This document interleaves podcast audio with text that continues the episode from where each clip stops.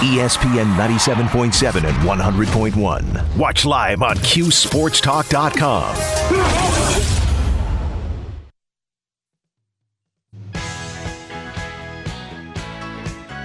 Welcome back to Orange Nation. Bruce Springsteen, the artist of the day. Brent Axe has your tickets to see the boss at JMA today, four to six. I don't know what time or how he's going to do it, but you can win them before you can buy them. Get them before you can get them.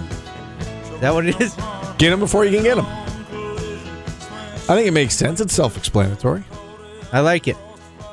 All right. Uh, a lot of people look forward to this segment every week as I we do. uh, as we head into the weekend. Our good friend John Ryan joining us with his best bets heading into the weekend. You can find his work at thepredictiveplaybook.com and on Twitter at John Ryan Sports One. Uh, John, always great to have you on. How are things? Oh, doing great. I was uh, listening to the show and um, did a little research here on that Thursday, Saturday, and found, uh, you know, in two minutes, I was able to find two pretty good angles.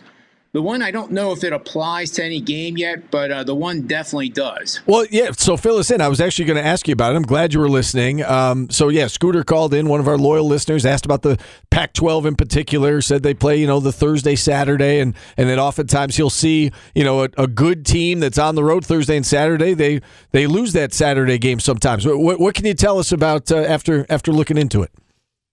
Well, what I'll do is I have uh, a little bit of time now that Super Bowl is over, and to be totally transparent, you guys get my picks, and I did lose a Super Bowl game, now 18 and six, over the last uh, 25 seasons. That was a, a difficult loss. Uh, that was, for me, it was hard to swallow. I usually can move on pretty well, but the way that game ended, uh, I just I had a little bit of trouble with it. But anyway, um, what I'll do is I will re- specifically research the Pac-12, and then um, anybody who wants it to send me a direct message, including that listener that called in, and I'll be glad to send over the document with all the uh, particulars that I find. And it shouldn't really take too long to do. I should have it done by you know the end of the day, certainly. Um, so that that was fascinating. I had actually in 28 years, and that's what's great about these shows. I had really never thought about rest being an issue, going back and forth on two days, playing against a conference foe, coming off of a conference game. Um, I think what you're going to see is totals that are 150 and higher will be the pivot, and totals below that will play to the under. Totals above that will play to the over. Fatigue makes sense to that uh, degree because a high high scoring affair, at least one that's expected to be high scoring, you would think that the legs get a little weak in that second half. You're not shifting your feet as quickly as you did in the first half or the previous game or the previous week. It, it, that was a great question. Yeah, it, it is. Uh, and, and so again, uh, at John Ryan Sports One on Twitter, at the Predictive Playbook, you can track down John uh, for more information on that. All right, you said Super Bowl's over, and uh, so many of us are, you know, we live in a college basketball town here. So many of us are looking ahead to March Madness and the NCAA tournament. Uh, with that in mind, are, have you been uh, have you been looking at all into the NCAA basketball futures market these days? I, I just start doing that this weekend, and uh, to really get to the point, Alabama right now is really coming up high on the radar. Granted, they were number one; they lost to Tennessee. Not much of a surprising pick there, but they have six characteristics that I will provide in that report I mentioned earlier of champions, and they're the only one right now that that possesses all six. I haven't seen a season like this in the last at least 10 years. There's usually at this time at least you know as many as a dozen uh, that could be potential champions. And then as we get through the conference tournaments, it whittles down. But right now, I think Alabama, even though they were ranked number one, and well, they are ranked number one, even though they lost. Um, I think that's the team right there that really sticks out in my mind.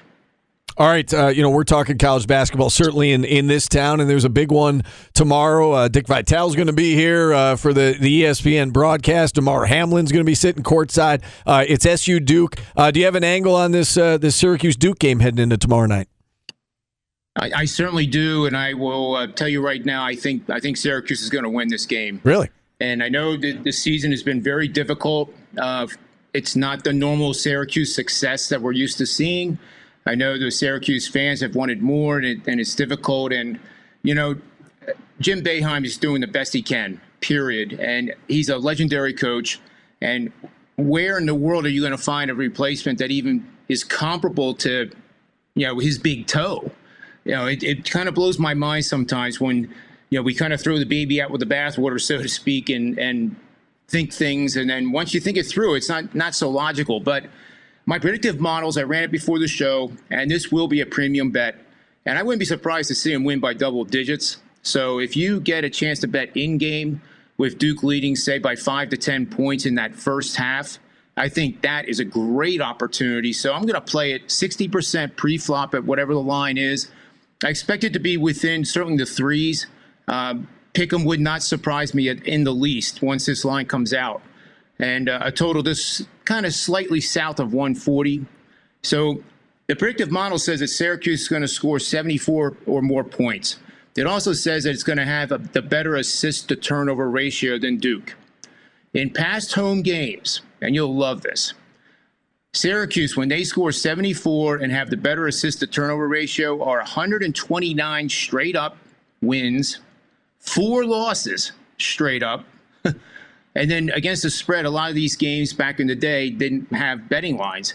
Uh, so recently, over the last 25 years, Syracuse is 42 and 12 against the number for 78% when they score 74 or more and have the better assist to turnover ratio. And that's what I'm, I'm betting on.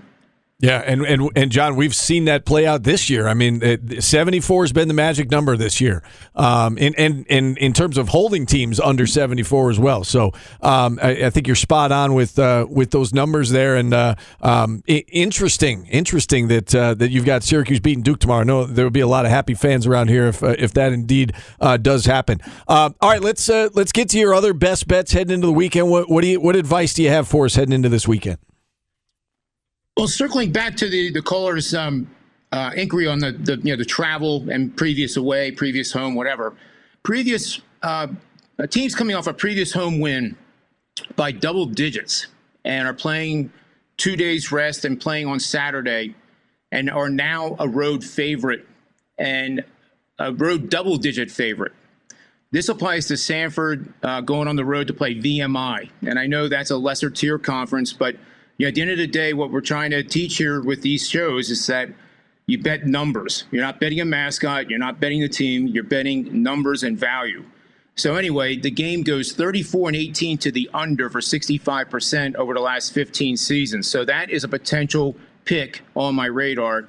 The other angle that I pulled up was previous home win of double digits, playing on a Saturday, and away dog and has more wins than the opponent that they're facing. So why are they a dog if they have more wins than the opponent? And then I added in the total of 150 or more points. That has gone 24 and 12 to the over. That's 67% over the last 15 seasons. So I suspect there will be a game. I just don't know which one qualifies for that angle yet. Um, other games, I have, um, let's see, this one's actually on uh, Monday. This is Minnesota against Illinois, and uh, that line's going to be somewhere around 17 and a half. But I wanted to give out picks, you know, for the whole weekend. That way, you have something to look forward to on Monday as well. You're going to bet on double-digit road dogs up to 19 and a half points, and they are just an absolutely pathetic free throw shooting team that are making 62% or worse on the season. These ugly dogs have gone 27 and 204 straight up. So we're not going to play the money line here, but they've gone 140 and 91 for 61.5% winning bets. So that's pretty darn good. Um, another game I have here, if we have time for it, uh, we're going to bet on this has to do with Winthrop and Charleston Southern tomorrow. And uh, this is a huge, huge betting system.